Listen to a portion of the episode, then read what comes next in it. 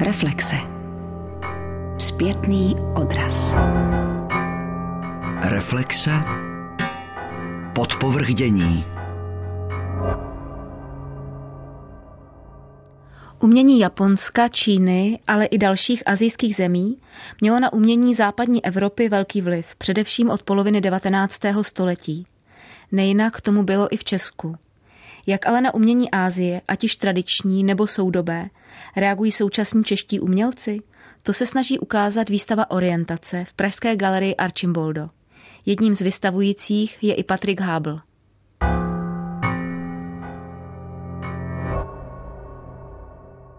Výstava Orientace má v podtitulu Dialog současného umění s azijskými vlivy. Nakolik jsou azijské vlivy důležité pro vás ve vaší tvorbě? Řekl bych skoro zásadní jsou pro mě. Už v minulosti jsem vstupoval do dialogu nejenom starého a nového, ale i toho azijského s tím, s tím současným. Bylo to v, například v azijské sbírce v Paláci Kínských, která je součástí Národní galerie, tak tam jsem se snažil do toho vstupovat už před několika lety a celkově mě ta kultura, ať už čínská nebo japonská, je velmi blízká a snažím se tím způsobem jakéhosi nasávání nejenom toho viděného, ale i toho mentálního dostávat do těch, do těch věcí, takže vznikají i formální vlastně věci, které se tomu můžou nějakým způsobem s tím stotožňovat.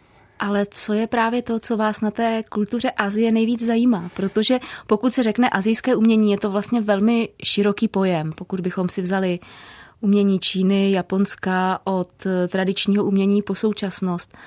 Proč vás zajímá právě Ázie a co je to, co v ní hledáte? Eh, já jsem si tuhle kulturu nejdříve vysnil a potom jsem ji uviděl. A když jsem ji uviděl, tu krajinu, protože já se považuji za eh, krajinu malíře, nicméně ty obrazy jsou spíše abstraktní, takže možná, že ta krajina není tolik narrativní. Nicméně na té kultuře mě fascinuje nejenom ta historie, ale především ty zvuky v, v krajině, ty, ty čichové věmy, to vše, co se tam odehrává. Když eh, jsem měl tu možnost se poprvé dostat do tohoto jiného světa, tak jsem byl jako v Jiříkově vidění a bylo to pro mě tak silné, že mě to eh, zcela ohromilo a vlastně převálcovalo eh, ze všech stran, ze všech směrů. Vy jste vystavoval i v Japonsku. Jak na vaše díla reagovali japonští diváci? Jestli oni sami tam vnímali právě tu inspiraci Azii?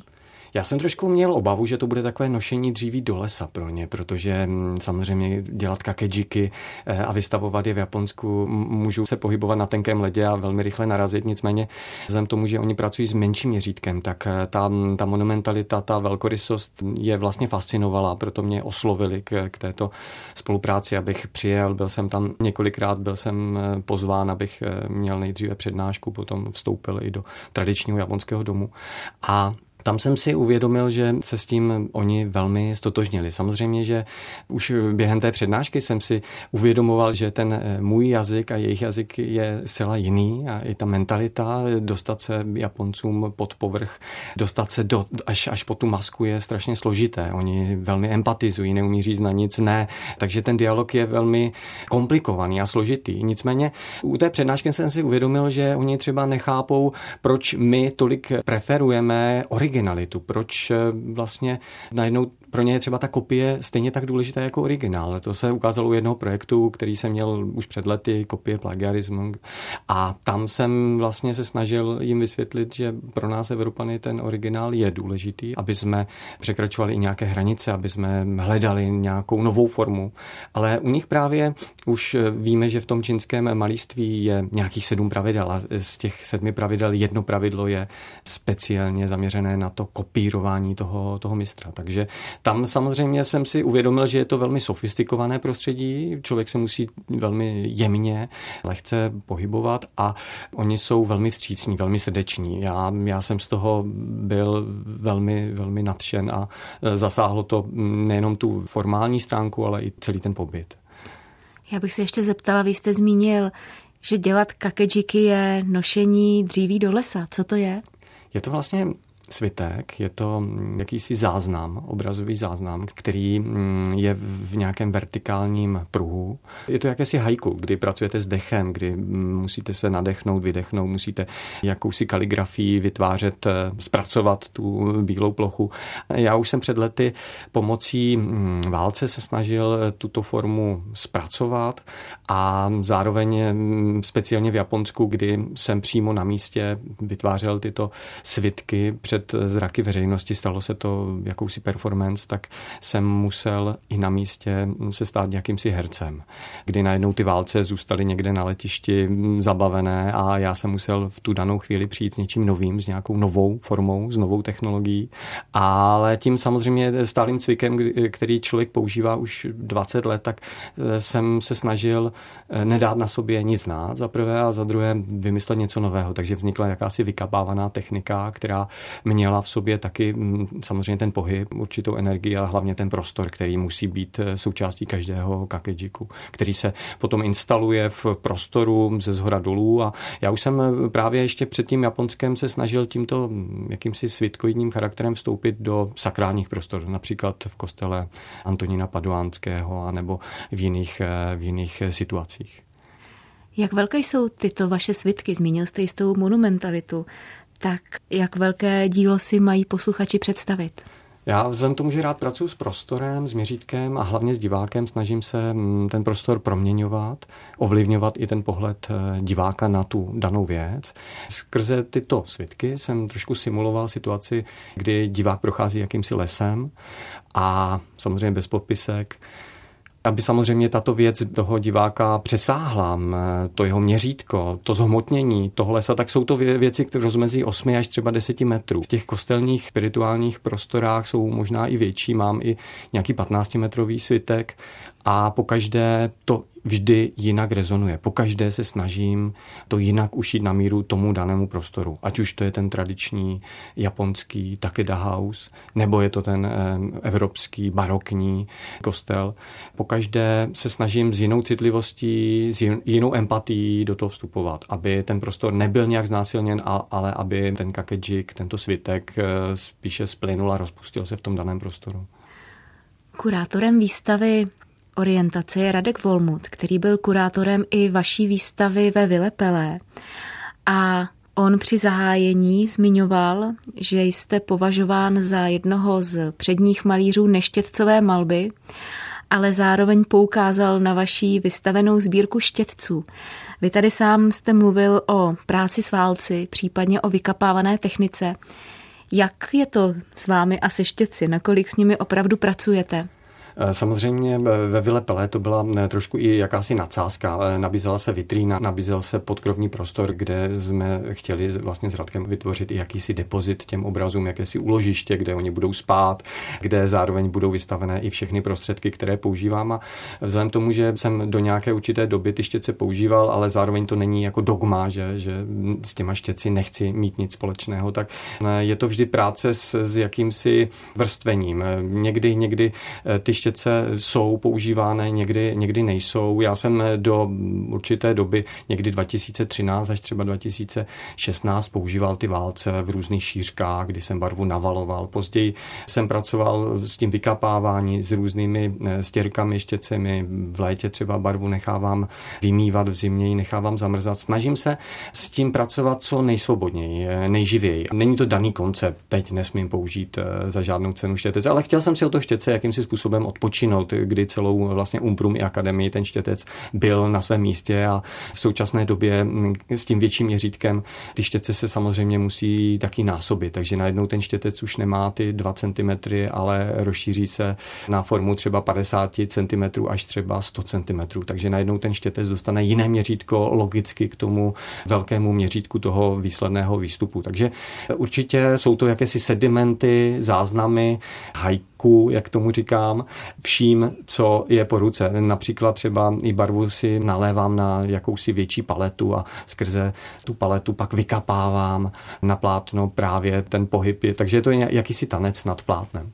To je právě moje otázka, protože pokud zmíníme štětec, který má 50 cm, tak práce s ním už musí být fyzicky dost náročná, kdy vlastně samotný fyzický proces malby je do jisté míry asi stejně podstatný jako to, co je malováno. Já vlastně mám rád i to omezení. Mám rád výzvy, mám rád určité řešení, které se musí najít, které se musí vysedět, které se musí vymyslet a zároveň to potom uchopit. Takže samotný proces, kdy skočím do, do té studené vody a zjistím hloubku, eh, kam jsem se potopil a pak zároveň ten úsek, který musím doplavat, tak je, je to jakási adrenalinová i trošku věc, kdy to omezení vás nutí tu věc zpracovat a fyzickou nějakou kontinuální prací tu věc eh, dostat. Eh, to znamená, že ji namalovat. Zároveň to pracuje ještě s velkou představivostí, kdy eh, tyto velké věci, které vznikají třeba většinou na zemi, já musím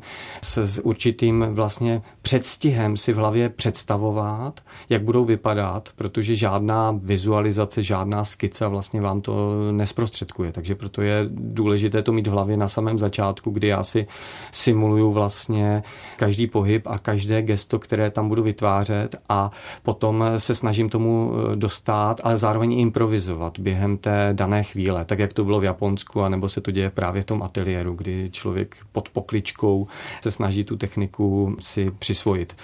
Takže je to, je to běh samozřejmě na dlouhou trať, ale máte pravdu, to měřítko je vždy určující a vždy velmi komplikované. Vy jste zmínil, že sám sebe považujete za krajináře do jisté míry, že sice se jedná o abstraktní malby, ale vycházejí z krajiny.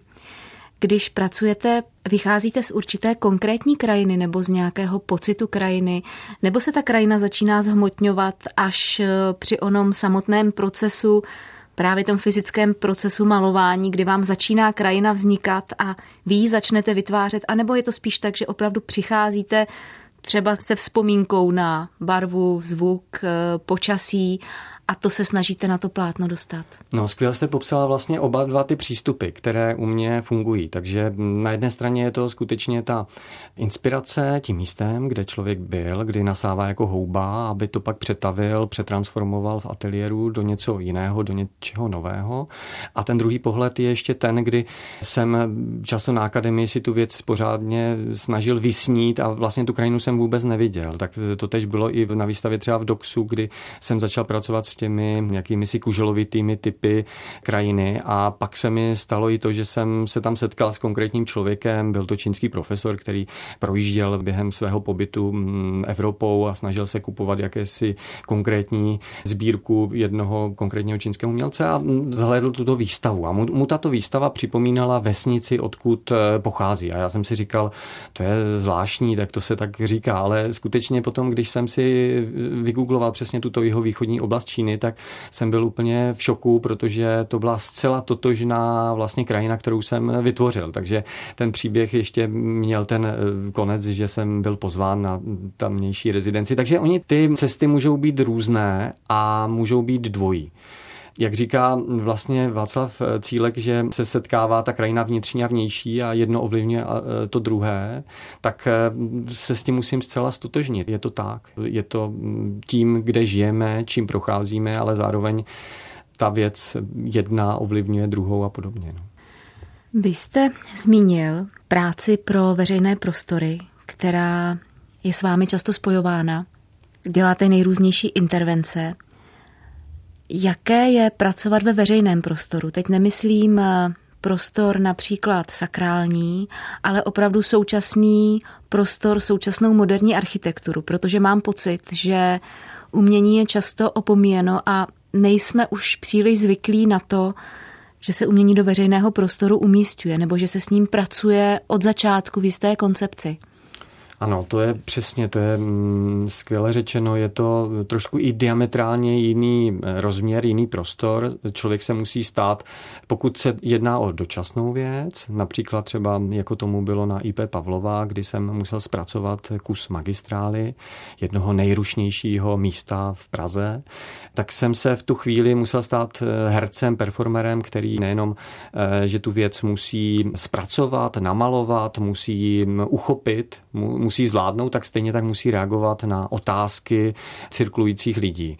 Ta věc má úplně jiný rozměr, než když jsme v té své bublině v ateliéru zavření sami pro sebe a tu věc potom koncipujeme na nějakou konkrétní výstavu. Tak tady je to úplně jiné. Tady musíme zpracovat ten časový úsek, říci od kdy do kdy ta věc trvá, má nějaký konkrétní řád a má nějaký cíl. Samozřejmě pak je otázka, jestli ta věc tam může zůstat natrvalo nebo, nebo ne. My jsme třeba na IP Pavlova z CCEA se snažili upozornit na tu nesíznost komunikace. Ten obraz se stal jakýmsi kobercem pro platformu těch jednotlivých kulturních aktivit, které se tam děly během 14 dnů, ale zároveň přesto, že byla nějaká petice, aby ta věc tam zůstala, tak bohužel ten byrokratický koloběh našeho místa je tak složitý, že neumožnil tu věc dál prodloužit tu života schopnost. V zahraničí se to děje trošku možná živěji a šťastněji. Nicméně eh, buďme rádi za to, že se to děje. Já rád zpracuju s architekty, jsem rád, že vzniká ten dialog právě, že je to plnohodnotné partnerství, kdy vzniká obraz pro dům a dům pro obraz a je to, je to skvěle vyvážené, obě dvě ty strany a snažím se samozřejmě empatizovat s tou architekturou, aby ta obrazová věc nebyla vnímána jako dekorace, to je strašně zásadní věc. Není to doplněk, ale je to plnohodnotná, živá, vlastně nepřenosná věc, která se nedá ničím nahradit. Takže jsem rád, že už v dnešní době jsou architekti, odvážní architekti, odvážní developeři, investoři i iniciátoři, můžou to být galeristé, můžou to být duchovní, pokud se to děje ve spirituální, v sakrálním prostředí, tak jsem za to rád, že to se už děje i u nás ve velké míře. Kromě toho, že pracujete ve veřejném prostoru, tak eh, řada vašich děl vzniká přímo na míru, i třeba galeriím. A to nejenom v klasickém, řekla bych, závěsném formátu. Vy jste například udělal i obraz, který byl na podlaze, takže návštěvníci po něm mohli chodit. Co vím, tak pro mnoho návštěvníků bylo velmi složité vstoupit na umělecké dílo, mít pocit, že vlastně vstupují na něco, co je vlastně obraz, co je exponát. Jaký to je pocit pro vás, když víte, že vytváříte cosi po čem budou lidé chodit, co i nezůstane třeba zachováno, protože už to není onen artefakt, který potom po výstavě sundáte, zabalíte a můžete ho kdykoliv znova použít. Už víte, že ho nikdy dál nebudete moci vidět, použít, je to přesně tak. Mě ta dočasnost a pomývost vlastně hodně zajímá, dlouhodobě mě zajímá. Takže doposud vlastně vznikaly všechny dočasné instalace. Konec konců náš život je taky dočasný, obzvlášť teď během Velikonoci to můžeme silně uvědomovat. Tu dočasnost a zároveň mě zajímá právě ten divák, to, co ten divák může prožívat a to, na co není běžně zvyklý. Dostat ho do jiné situace. Já jsem si uvědomil kdysi, když jsem vešel v minulosti do galerie, všiml jsem si, že jsem taky trošku zrychlený, že zmapuju prostor, eh, okem zhlédnu vlastně výstavu a už mám tendenci běžet dál a uvědomil jsem si, že to je jako špatně, že je strašně důležité a to si, jsem si vždycky vzpomněl na Vladimira Kokoliu, který nás vlastně učil, jak eh, se dívat na obraz, jak do něj vstupovat a tehdy se poprvé zrodila vlastně ta myšlenka zkusit ten obraz udělat v jiném měřítku, zkusit, aby ten obraz toho diváka přesáhl, aby ten divák najednou skutečně do něj mohl vstoupit, vejít, lehnout si na něj nebo ho podejít. A o to jsem se pokoušel v několika případech, například teď ve výstavě, která byla zmíněna v Pelově Vile, kde právě diváci se mohli dostat mezi ten obraz, za obraz, pod obraz, na ten obraz. A to je taky zajímavá i sonda nás samotných, jakou máme vlastně tu naši sociální, kulturní zkušenost, jestli se před tím obrazem vizujeme. Zažil jsem několik eh, starších lidí, kteří se tam opravdu báli vstoupit. Pak jsem viděl ty děti, které se tam proháněly a pak tam ležely, ty, ty byly jako vlastně nejspontánnější. Takže to mám rád, když to má jednotlivé vrstvy, interpretační vrstvy a zároveň i pro toho diváka jinou zkušenost, než na kterou je běžně zvyklý. Je to jakási redefinice obrazu, protože ten obraz může být skutečně na stropě, může být na zemi, konec konců byl i na zahradě, kdy, kdy jsem obepnul vlastně zahradu Pelovy vily eh, jakousi malbou, která se proměňovala ve výplních plotů a reagovala v té své proměně formy od branky k brance a ve své délce nějakých 60 metrů taky na to eh, diváci, ať už ti s těma pejskama, nebo cyklisti, nebo ti mm, vlastně jedoucí auty, tak na to mohli reagovat a reagovali už během instalace. V jednom rozhovoru Kamila Ženatá právě zmínila důvod, proč se posunula od klasických obrazů k instalacím. Že jde o snahu zasáhnout toho diváka silně emocionálně, k čemuž onen klasický obraz nemusí v dnešní době stačit. Vnímáte to podobně, že se na obrazy díváme příliš krátkou dobu a spíš si je zařazujeme do věcí, do různých škatulek, do dějin umění, do kategorie líbí, nelíbí, do kategorie na co navazují. Nejsme vlastně schopni vůči tomu obyčejnému obrazu prožít tak silný emocionální prožitek a odnést si ho? Je to, je to úplně přesně definované a úplně správné. Je to odkaz vlastně k fenomenologii, například Medlo Pontimu, Oko a duch, to je skvělá knížka, kde se přesně tohle všechno píše a je to skvěle sformulováno. Takže ano, je to to, co zažíváme v lese, když procházíme přírodou, krajinou, tak to bych se snažil a snažím samozřejmě simulovat v prostoru, kdy, kdy ten prostor najednou může mít vrstvu nějakého lesa nebo vyhořelého kostela nebo něčeho ještě jiného. Takže stejně tak si vzpomínám teď třeba na věc, kdy jsem se snažil na jednu místo, na jednu platformu schromáždit větší množství lidí, kdy se najednou diváci stanou spoluautory, živými aktéry, když krabali na jedné zdi, já jsem si to nazval pracovně zeď Pražské kavárny na Národní třídě a e, všichni mohli chodit, mohli škrabat, takže to byly děti, byli to dospělí, byli to architekti, manažeři a každý vlastně bez cenzury mohl si nakreslit, vyškrabat cokoliv a já jsem se snažil tu věc eh, zasíťovat, být jakýmsi pavoukem, který, který se snaží tu plochu udržet v jednotlivých vrstvách, aby ten výsledný dojem byl takový, že ta věc je tam už třeba 150 let, aby, aby to najednou mělo ty své eh, vrstvy. Takže se tam objevovaly eh, vzkazy, sedimenty, šifry, piktogramy, takže i básníci, spisovatelé, intelektuálové do toho vstupovali. A to je věc eh, právě stejně důležitá jako ten výsledek, je důležitý ten proces, kdy ta věc se rodí to mám někdy pocit, že je skoro ještě důležitější. Co ti lidi zažívají, co zažívají během toho procesu, anebo pokud se na tom nepodílejí, tak eh, jak vnímají tu věc. Takže je to věc eh, čistě prožitková, nikoli zážitková, ale proži, prožitek, co můžou s tím obrazem jako zažít nebo frotáž barokní podlahy například eh, v kostele u Jezulátka. To byla taky zajímavá věc, kdy se spojilo nějakých 60 eh, farníků, kteří by se tam nikdy ne, ne, nesetkali z různých kontinentů. Takže to byli z Afriky, z Indie. Jo, a, a bylo strašně zajímavé, jak každý mluvil jiným jazykem, ale stejně jsme se dokázali jako sjednotit v té jedné barokní podlaze u Jezulátka. V jednom starším rozhovoru jste uvedl, že hledáte co si jako Satory, osvícení a odkázal jste se k tomu, že ona největší transcendence je samotný proces malování. Nakolik je ten proces malování pro vás eh, radostný, nakolik je spíš eh, bolestí a utrpením? Ono to spolu souvisí. Jo. Já si myslím, že mm, člověk se skrze tu bolest může k té radosti samozřejmě promalovat, ponořit.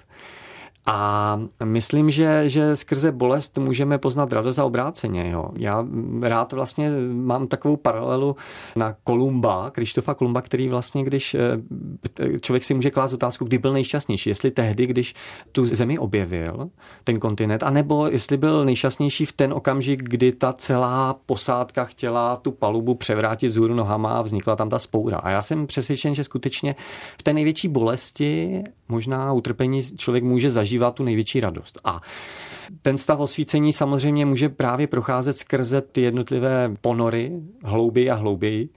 A je to, je to taky jakási zkouška toho nádechu a výdechu, jak dlouho člověk to vydrží pod tou vodou, jak dlouho se mu podaří ponořit, jak hluboko a jak daleko se mu podaří doplavat. Takže je to takové posouvání nějakých hranic. Možná sportovci to mají ve své zručnosti, jak si jet ten svůj slalom, nebo jak eh, někam přeplout, přepádlovat, nebo jiným fyzickým výkonem. Nicméně já se tady snažím empatii si tu věc simulovat a samozřejmě ta eh, fyzická část eh, mě nikdy nemine. Ta je na tomto nejkomplikovanější, nejbolestivější, ale zároveň eh, asi nejradostnější. Takže určitě ten proces je pro mě stejně důležitý jako samotný výsledek. I to, co ten divák může pak sám zažívat.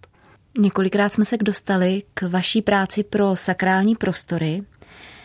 Já sama jsem viděla vaši instalaci, kterou jste dělal jak pro kostel svatého Salvátora, tak v rámci Noci kostelů. A vždy jsem měla pocit, že jste jeden z mála současných umělců, kteří dokáží pracovat s duchovními tématy tak, aby ladili se současným moderním uměním, že to není jakási snaha o jistý líbivý katolicismus, pokud bych to tak nazvala, nebo snaha naopak eh, přepólovat to, tu modernost tak, aby nebyla pro diváka srozumitelná. Jak moc je pro vás tento moment důležitý ve vaší tvorbě? Je pro mě důležitý vždycky ten dialog. Jak už jsme zmínili, dialog s architektem, v tomto případě eh, to může být architekt, může to být stejně tak duchovní, ale je důležité se v tom prostoru rozpustit, snažit se eh, tam splynout. Nikoli šokovat, ale naopak, aby ta věc rezonovala až třeba na druhý, na třetí pohled. To je vždycky pro mě hrozně důležitý, aby divák tu věc neviděl primárně na poprvé, ale pak až na podruhé, na potřetí. Samozřejmě u Salvátora eh, jsem byl rád, že si to lidi nejdřív ani nevšimli a potom to mělo ty další vrstvy, co to je, nebo mm, co nám to vlastně mm, symbolizuje. Jsou to postavy, nebo je to krajina, nebo co je to. Takže samozřejmě ten spirituální prostor je nejcennější, nejsilnější, zároveň nejnebezpečnější, zároveň člověk musí velmi opatrně krůčky našlapovat po tenkém ledě, aby se do toho nepropadl. Ale ta věc se nedá vlastně nikdy opakovat, proto je to zase dočasná věc. Zároveň jsem přesvědčen, že spirituální prostor můžou zvládnout i nevěřící, to znamená, že to může být skutečně člověk, který má jenom nastavené nějaké senzory, nějakou citlivost, protože já jsem poměrně velmi kritický k, těm, těm katolickým věcem, které vznikají a zaplavují se vlastně do všech možných jako kostelů, novodobých kostelů. A najednou tam vždycky je důležité pro tu farnost, aby tam byla opravdu naplněna ta nauka toho katechismu, aby tam opravdu všichni dokázali v tom číst. A to si myslím, že je chyba, že vlastně ty děti jsou v současné době nejotevřenější, že není potřeba jim něco suplovat nebo simulovat. Takže je to věc právě té, té, té empatie. Například v tom bavorském kláštere premonstrátu ve Špaňzartu, tak tam, tam ten dialog vznikal taky. Tam vznikal od začátku a byl jsem překvapen, že byli velmi, velmi mm, tamnější bratři velmi eh, radikální a otevření, že ta věc mohla být eh, opravdu absolutně navršena v té své 15-metrové ploše mm, jakési membrány roztrženého plátna, které se jmenovalo screen tearing eh, a zase během těch velikonoc ten kostel se mohl proměnit. A najednou to Bavorsko, které je velmi tradiční, tam během vše nesmí spadnout ani, tam prostě nesmí někdo zakašlat. Oni jsou tak vycepovaní i ty děti, tak eh, bylo to pro mě jako trošku šokantní něčem. Zároveň jsem měl strach, jak oni to přijmou. Tu věc taky přijali dobře. Na jedné straně jim to ilustrovalo ten slavný jeruzalemský příběh roztržení opony. Na straně druhé mohli do plochy obrazu, plátna obrazu projektovat vlastní představy a stejně tak mohl i ten eh, kněz, který vstupoval do té úzké štěrbiny, zažít něco, co třeba v běžném kontextu kostela během liturgie nezažije. Takže se snažím eh, ty věci mm, vytvářet eh, nejenom pro toho diváka, ale i pro ty účastníky. Někdy dokonce i třeba bratři Dominikáni se stali taky spoluautory, kdy během jakési performance, kdy jsem spustil taky to byly svědky bílého plátna v Rajském dvoře v Dominikánské 8 a snažil jsem se reagovat na hudbu Michala Rataje, který komponoval dole svou kompozici a ze zhora s pomocí bratří, kteří v těch svých bílých hábitech eh, vylívali barvu z oken, tak to mělo taky zajímavý vlastně rozměr i pro ně. Takže já snažím se, aby ta věc eh, spíš splynula, než eh, aby na sebe strhávala pozornost. Vy jste zmínil dočasnost svých věcí. Já jsem před časem dělala rozhovor s Vladimírem Kokoliou, který právě pro kostel v Sazovicích dělal křížovou cestu a on uvedl, nakolik to bylo obtížné dělat věc pro sakrální prostor, kam lidé chodí pravidelně, kde se na to budou dívat celou tu dobu a zároveň je to prostor velmi intimní. Dělal jste vy někdy nějakou instalaci, která by nebyla dočasná, ale která by v některém z kostelů zůstala natrvalo? O něco jsme se pokoušeli při novém eh, vzniku nového kostela na Barandově, ale tam opravdu to bylo mm, trošku i ze strany tamního kněze nastaveno, aby to trošku suplovalo nauku o tom katechismu. Takže já jsem, já jsem to pojednal, mm, snažil jsem se jim vlastně vysvětlit, že to může být jinak. Eh, z těch trvalejších věcí je v klášteře ve Slaném věc, která se snažila zahojit eh, jakési jizvy prázdných skel u oltáře, kde, kde chyběly, chyběly vlastně výplně, takže tam jsem vstupoval naopak velmi miniaturním komorním rozměrem, tak ta věc je tam trvalá. Ale zároveň toto měřítko, malé měřítko, možná bylo ještě složitější než to velké měřítko, protože ten obraz najednou se musel rozřezat na různé kousíčky a postupně vsazovat jako mozaika do tohohle oltáře, a aby najednou ve své kompozici eh, ten jakýsi obří čtverec byl posunut, ale v těch fragmentech těch skel, takže ta věc vznikala taky jako poměrně složitě, ale tam ta empatie také byla. Samozřejmě, že ten dialog eh, nemusí se s tím shodnout a stotožnit eh, všichni bratří, pokud jsou eh, součástí toho kláštera. Tam mám pocit, že to bylo třeba 50 na 50, kdy třeba procesní kříž od Václava Cíglera nebyli ochotni všichni bratři nést, protože byl ze skla najednou. Nesplňovalo to pro ně nějakou tu středověkou tradici, na kterou byli běžně zvyklí. Není to úplně jednoduché, samozřejmě. Když si vememe, když eh, se ponoříme do historie, tak bez toho dialogu těch osvícených eh, kněží, kteří chodí do těch ateliérů, zajímají se o současné umění, to například bylo štěstím pro Corbisiera, kdy vlastně bratr Couturier se snažil vlastně zprostředkovat a ziniciovat celou tu záležitost, nad kterou žasneme v klášteře eh, Laturet, tak to je, to je věc, kde ten dialog vznikal. A eh, zase ten bratr Couturier byl poučený, studoval vitráže, studoval malíství, takže kdyby vlastně současná mm, církev se více zajímala o současné umění, tak možná, že těchto šťastných realizací, jako jste uvedla od Vladimíra Kokoly, budeme mít více i trvalejších. Zatím tomu tak není, ale doufejme, že, že se to s časem může stát. Takže těch trvalých zatím nemám, ale mě, mě ta dočasnost velmi vyhovuje. Jak jste nyní uvedl jméno Vladimíra Kokoly, tak eh, mě v myšlenkách vrátilo na začátek našeho pořadu protože právě Vladimír Kokolia je známý svým vztahem k azijskému umění a k inspiraci v Číně. Vy jste u něj studoval, kromě studií u profesora Nešlehy na Umprum. Ovlivnil vás v tomto nějak ve vaší tvorbě právě Vladimír Kokolia, nebo ta azijská inspirace přišla až později? Ta přišla až později. Já když jsem mm, studoval u Vladimíra Kokoly, tak jsem byl čerstvě po návratu z Petrohradu, kde jsem zažíval trošku jinou eh, východní misi svou. Byla to skvělá zkušenost eh, v té, v té reakci, v té živosti, kdy o těch věcech jsme opravdu museli na to okamžitě reagovat, kdy jsme museli spontánně být pořád připravení a tu věc obhájit. Samozřejmě, že eh, to ne každému třeba mohlo vyhovovat, ale mm, já ho považuji za jednoho z nejlepších pedagogů vůbec. A přijde mi, že je to vlastně strašně zajímavé, že já jsem k té Azii dospěl později.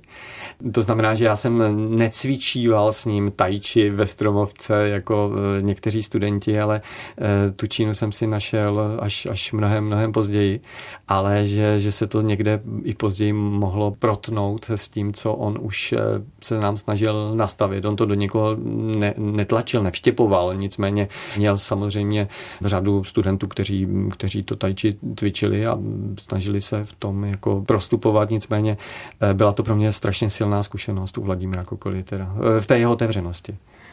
Já bych se ráda ještě zeptala na barevnost vašich prací, protože vy se velmi často pohybujete v redukované barevnosti, respektive jedná se téměř o monochromní díla, kdy jsou díla většinou bílo-černá, bílo-zlatá, případně pracujete s červenou barvou.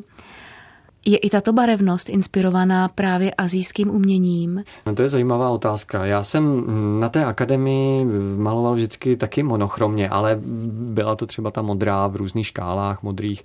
Nikdy jsem nepoužíval příliš moc barev, nicméně v pozdějších letech jsem, jsem se skutečně více využíval třeba jenom černobílou, nebo zase, jak jsem zmiňoval, v, v, v nějakých škálách, deseti škálách škálách, třeba modrých, později na základě zkušenosti se sakrálním prostorem, kdy jsem zlatou barvu vlastně vůbec nepoužíval, ale až během instalace, mm, postní instalace v kostele nejsvětějšího Salvátora, jsem si uvědomil, že ta zdobnost, ty zlaté kasulové rámy jsou tak silné, že se ta malba musí proměnit eh, i v tom obsahu. Logicky původně byly černobílé, pak jsem do nich vstupoval zlatem a s tím zlatem jsem později začal pracovat, ale snažil jsem se s tím pracovat velmi úsporně, protože zlatá barva v, v tom běžném kontextu galerijní může být velmi nebezpečná, může být eh, velmi jako zákeřná. Konec konců o to jsem se pokusil eh, vlastně o, o jakýsi experiment i ve vile Pelé, kde jsem proměnil jednu zlatou místnost eh, se zlatými obrazy a snažil jsem se si něco ověřit, vyzkoušet. Člověk si vlastně sám podvědomě posouvá nějaké hranice. A u té malby, ještě k té otázce, já se snažím často spojovat i nespojitelné, takže barvy, které běžně se k sobě eh, nemůžou vlastně spojit, nemůžou se setkat, takže spojuju olejové i akrylové barvy. Zajímá mě samotný fraktál, který se objevuje v krajině, který se objevuje v, v našem organismu a snažím se ten fraktál dostat i do, do těch obrazů a právě tím spojením nespojitelného mě někdy vlastně nacházím, nacházím eh, zajímavé struktury, které se můžou objevovat někde pod mikroskopem v nějakých, v nějakých eh, organických eh, sloučeninách a snažím se samozřejmě minimálně tou barvou, jakýmsi akvarelovým odstínem, nádechem do toho vstupovat, protože mě zajímá samozřejmě zároveň ta lehkost. Na straně straně druhé jsou tu pak obrazy, které vznikají složitě, těžce a to jsou ty vrstvené, opravdu i barevně vrstvené, že tam je červená, že je tam žlutá, že je tam modrá. Je to, jsou to nánosy třeba 8 až 10 barev, které eh, vrstvím přes sebe, potom ten obraz zavírám, sklápím, dělám z něho mm, vlastně v určitých diagonálách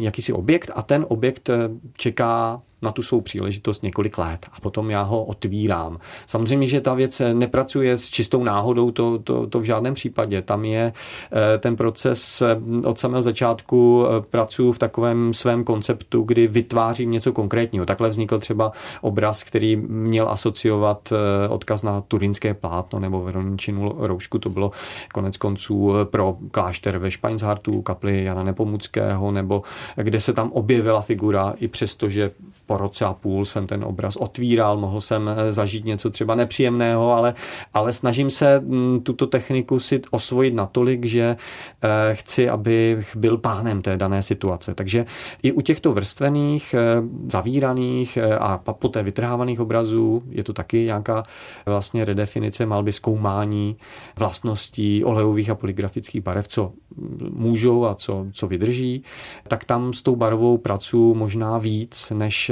u těch lehkých eh, azijských eh, obrazů, které se teď objevují i na výstavě s názvem Orientace, tak tam, tam jsou spíš ty, ty mé trošku, já tomu říkám, takové terapeutické věci, které jsou pro mě tím nádechem a tím výdechem.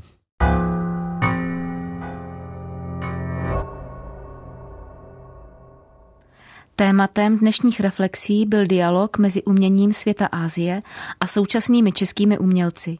Tím se zabývá i výstava v Pražské galerii Archimboldo, která potrvá až do 25. května. Kromě Patrika Hábla, který byl hostem dnešních reflexí, na ní můžete vidět například díla Jakuba Špaňhela, Jiřího Straky, Radky Bodzevič Doubravové nebo Tomáše Němce.